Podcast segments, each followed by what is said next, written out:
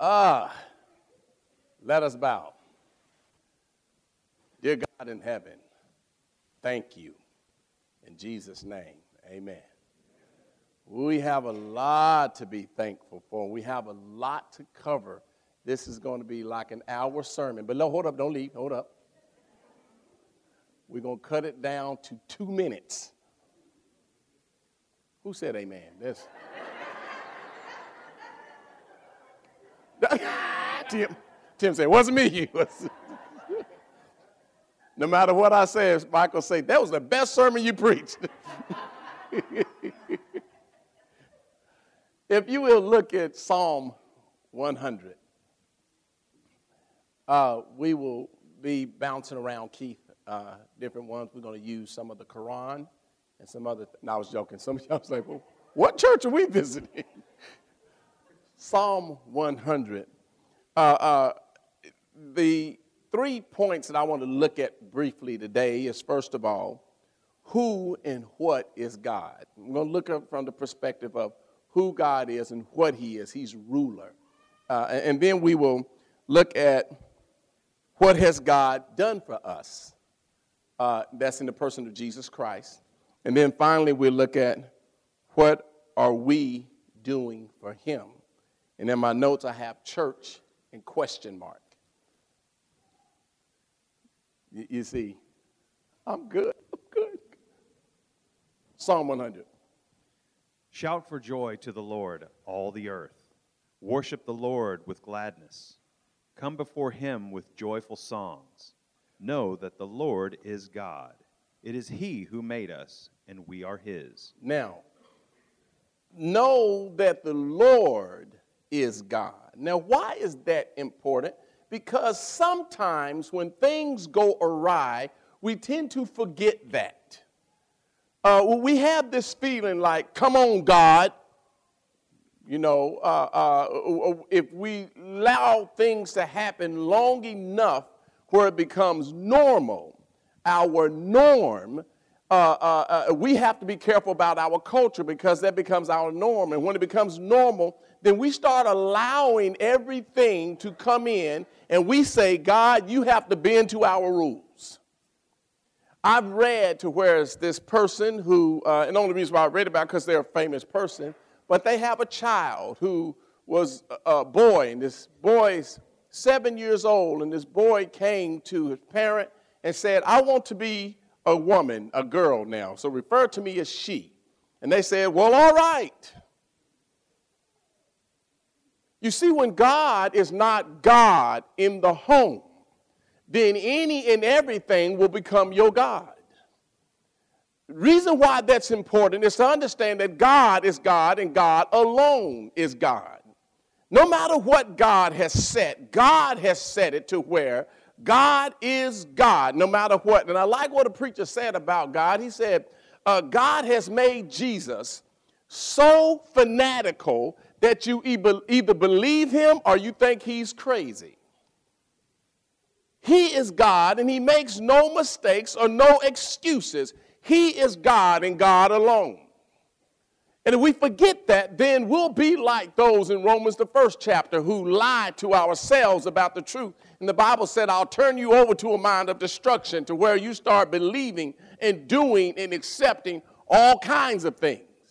Even in our religion, that's, that's why we have to be careful what we preach, because we have to preach what the Bible says and what the Bible alone says. Not what I feel, not what I heard, not what I like, not what I want to accept, not what's not stepping on my toe, because you know I can easily preach against your sin and skip over mine real easy. I'm a preacher and I sin, and my sins are sins just like yours. And God doesn't undo, He doesn't uh, excuse mine. They still sin.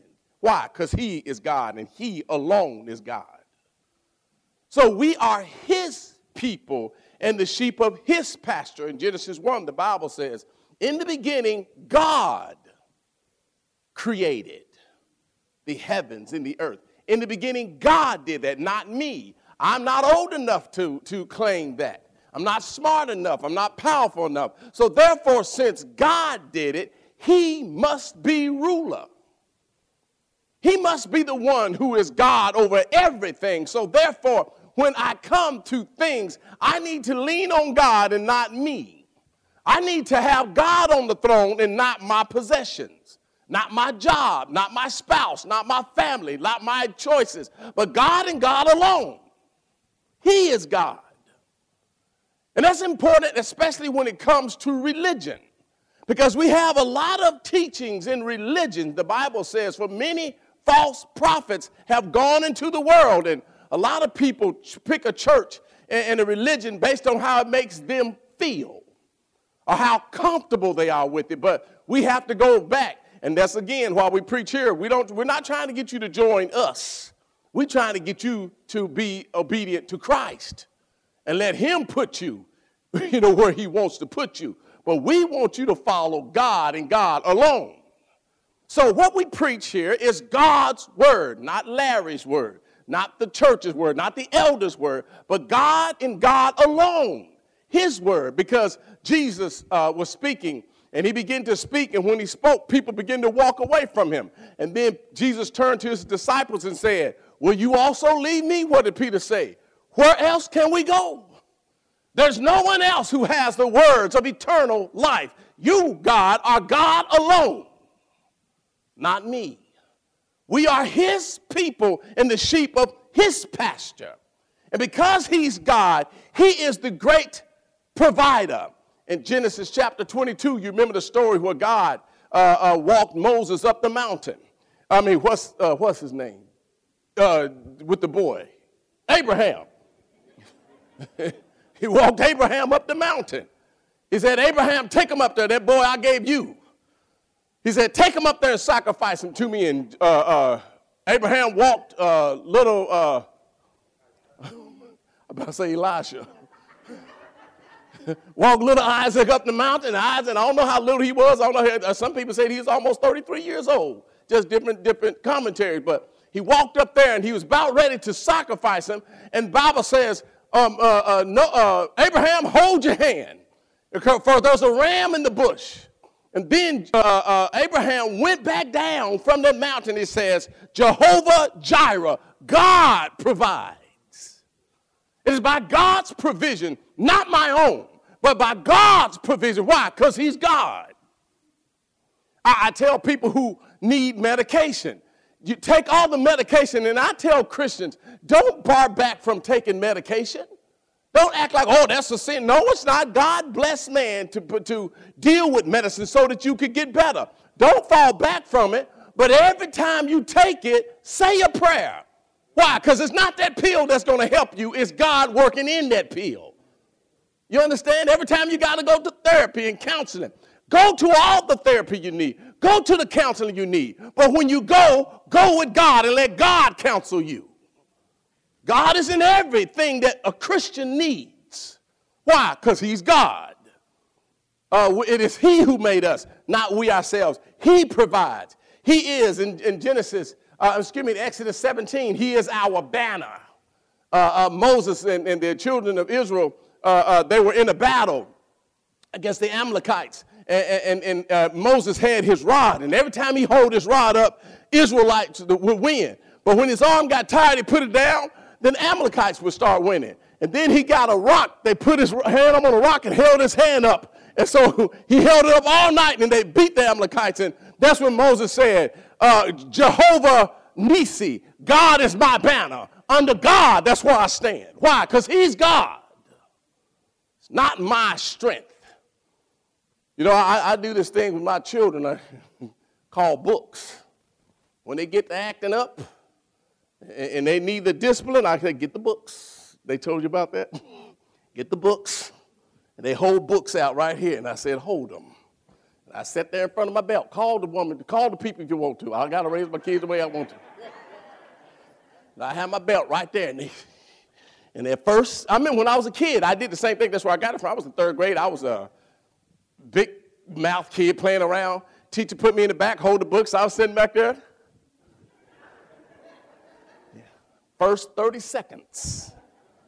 31, my hands start going. uh, uh, uh, but uh, not in my strength. I can't hold that up. Moses' arm got tired. But it was God's banner that held him up. Why? Because God is God all by himself. God don't need a pill to get you better. Take your pills. God don't need therapy to get you better. Go to therapy. But God is the power of all of it. You don't believe me? Ask your spouse who's holding you together. I told her all the time, I'm so glad God has blinded my wife. There's a lot of stuff God had to blind her from me in order to get her to say, Yes, I will. You know, it, it's not I who holds all this. Since I've been, when I first married my wife, I had a little washboard stomach. Now it's swollen. But God is keeping it together with this belt. and it's God to keep all that stuff together. It is God, and that's why we lean on Him. Why? Because He is God all by Himself. And being God all by Himself, He is not only the provider, not only is He uh, uh, the king, but He is what He said, He is Jehovah the healer. Uh, uh the children of Israel came by and, and God had plagued the people around him. God said, I will not plague them I will not plague you with the plague I gave to them. Behold, I am Jehovah, your healer. Whenever you are sick in a relationship that you don't know how to fix, God is your healer. There's some sicknesses, I don't care how much money you have, will never take care of your sickness.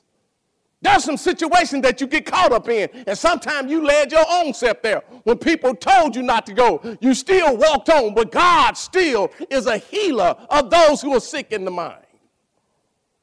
God is the healer because He is God all by Himself. And that's the power we walk on, church, and that's what I do not like for Christians to try to walk around on the earth and placate to a society that knows not God. I, don't like for uh, Christians to walk around and try to apologize for God's word. Well, oh, you mean to tell me you can't do this? Well, well, you know the Bible. Well, sometimes, no, that's not a Christian. We stand strong on God's word. Why? Because it's God, and He is God all by Himself. He don't need to explain or apologize to you. He is God all by Himself. So we stand on that power. And being God all by Himself, what has He done? John 3:16, the Bible says what? For God so he loves you. I don't care what you look like, who you are, what you've done in the past, present, in your future. God loves you. I don't care if you are an atheist and you went spit fire to every believer in the world. God loves you. Isn't that something? For God so loved the world and who's in the world? It's a bunch of bad folks in the world. Sit down. It's a bunch of bad folks in the world. It's a bunch of bad folks in the world. And God loves every single one of them. He loves them. For God so.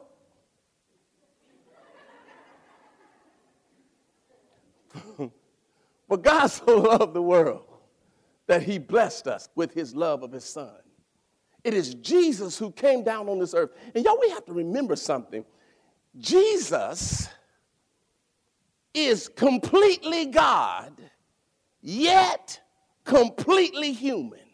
And here's the magnificent thing about Jesus He did all that wonderful stuff in a human body. In other words, Jesus, and we got to remember this, Jesus could have sinned. Jesus could have chose not to go to the cross. He had that option. You got to remember that. We think, oh, just had to happen. Well, it had to happen from the point of view of what we understand now. But at that moment, Jesus could have said, no, forget it. As a matter of fact, he tried to get out of it, remember? He was in the garden. He took his uh, apostles with him. Then he took Peter, James, and John a little farther. Then he said, Y'all stay here and watch. Then he went by himself. He said, Daddy, can we redo this plan? Went back three times trying to get out of it. But he chose to stay. You see, when we take Jesus out of the human part, then we lose the connection of the emotions. See, there's a lot of people who sin who think when I sin, it really doesn't affect Jesus and God. He's going to forgive me anyway. But you got to remember, you go back to the Old Testament and read how the children of Israel hurt God and it made God miserable. See, when you think God is just this God away and he just forgives and oh, you got to remember, he we made in his image and his likeness. If you have emotions, they're because they came from him. And you cannot sin and it does not bother God. That's the problem. a lot of Christians think, well, I could just sin, sin, sin, and it, oh, just ask for forgiveness. No, God came down in the flesh, Son in the flesh, and He put on human dirt, a dirt body, and He took on our emotions. So when He hurt, He hurt. When He was angry, He was angry. His emotions affected him just like it affects you. And when you go do God wrong, it hurts. You can't just sit there and act like, okay, it's God, he'll forgive me. Ah, la, la, la, la. He'll forgive me. He'll forgive me. You got the wrong understanding of how this stuff works. You can affect God. When you sneak out by yourself and do your little secret stuff, God is watching and he is hurting when he see you just especially willfully sinning. But yet, in all of that, he said, I'll take you. I'll forgive you. That's what he's done for us. He sent his son to live a perfect, sinless life. And Jesus did in a body. In a body. And he did it. Why? Because he knew about you. I say this all the time. Jesus died on a cross 2,000 years ago just to save a boy 2,000 years later. You got to take this stuff personal. If you don't take it personal, what are you taking it? It's not a group thing. The Bible says, 1 Corinthians 12 27, for you are the body of Christ, and members in particular. God is calling you, He's talking to you. And every time we sit here and just sin, we're just punching. It's like the Bible says, when we willfully sin, the Bible says, like we crucifying him anew on the cross. Like every time you sin just willfully, it's like you taking a hand and putting that nail in Jesus' hand and in his feet and in his side. And we dare, well, why I got to do this? God is a wonderful God. That's why that's what he's done for us because of love.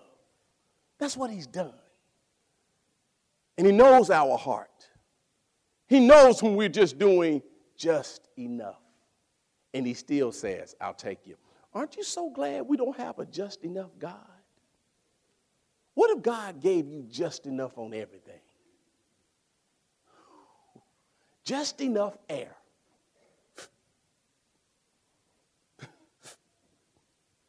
Just enough. What would happen if God treated us the way we treat him? How, how many of us would be in trouble? I would be in big trouble. God treated me the way I treated him. Ooh. I'm going to give him just enough. I'm going to give him just enough to say so I can make myself feel good. God came down on this earth, Jesus in the flesh. That's what he's done for us. Now the question is, is the last question. What are you going to do for him? Knowing that he is God and he is God alone. Knowing that he sent his son for you and I. Knowing that, now what you going to do?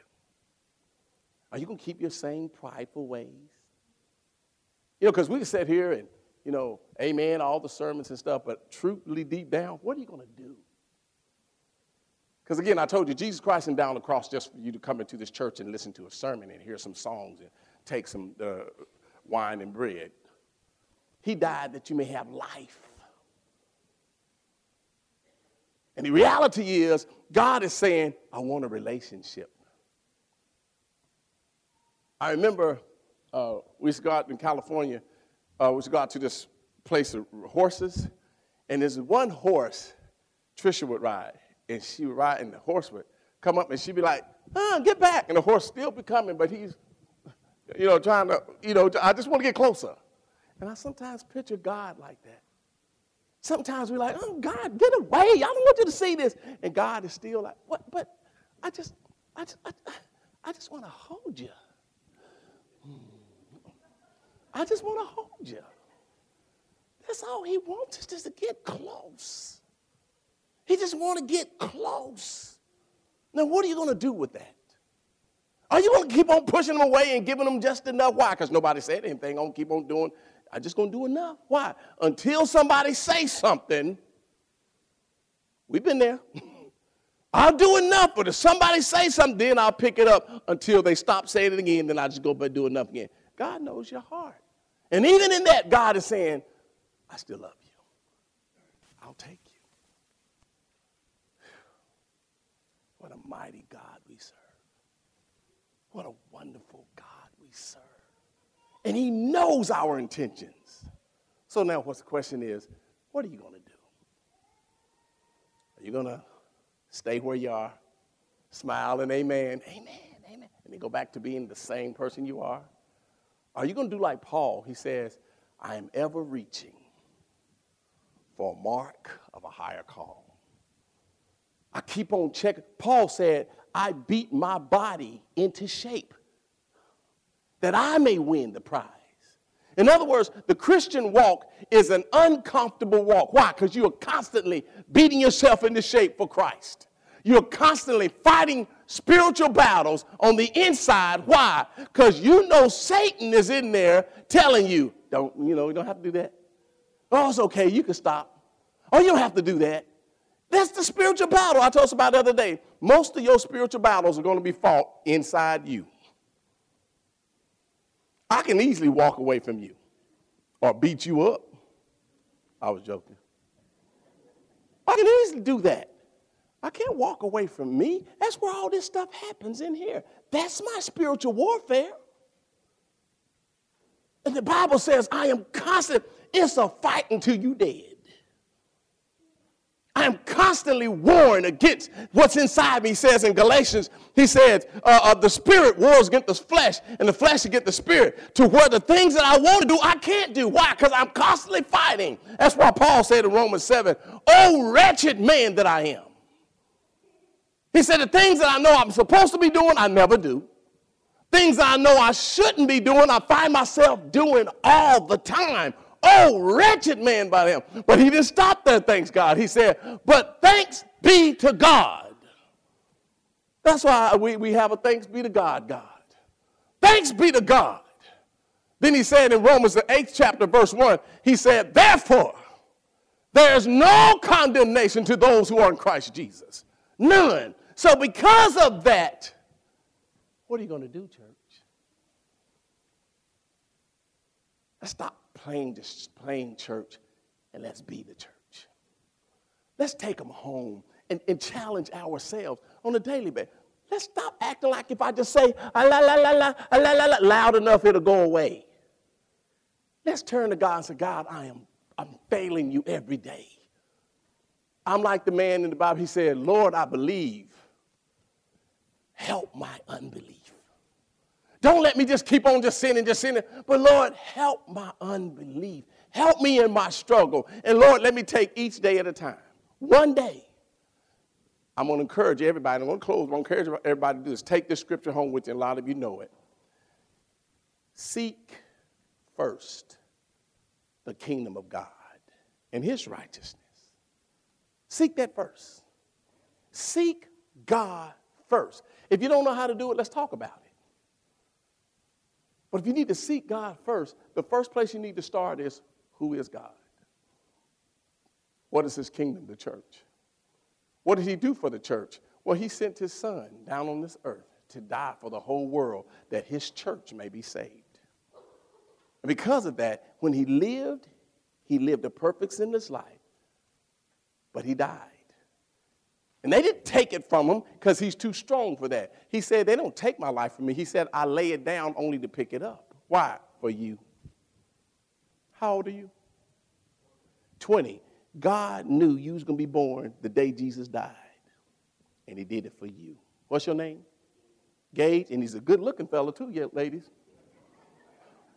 He died for you. So you got to remember and live your life as though God is looking at you and waiting on you because he has stuff for you, Gage. You're not just floating around here like any other 20 year old. God has something for you. You a Christian? Amen. Take God everywhere.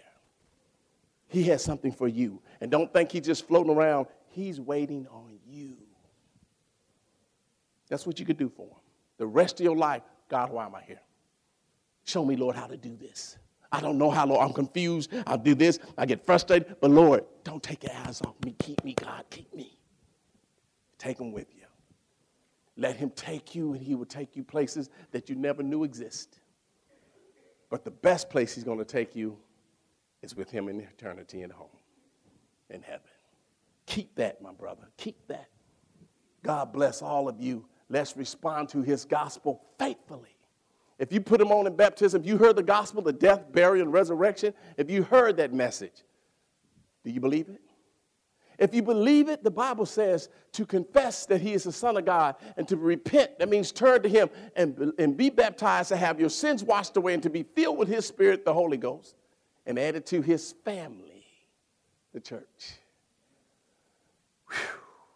Then the Bible says in 1 John 1 7, walk in the light, Gabe, as he is in the light. And the fellowship of Jesus Christ will cleanse us. You want that. We ask you to come forward as we together stand and sing the song of invitation.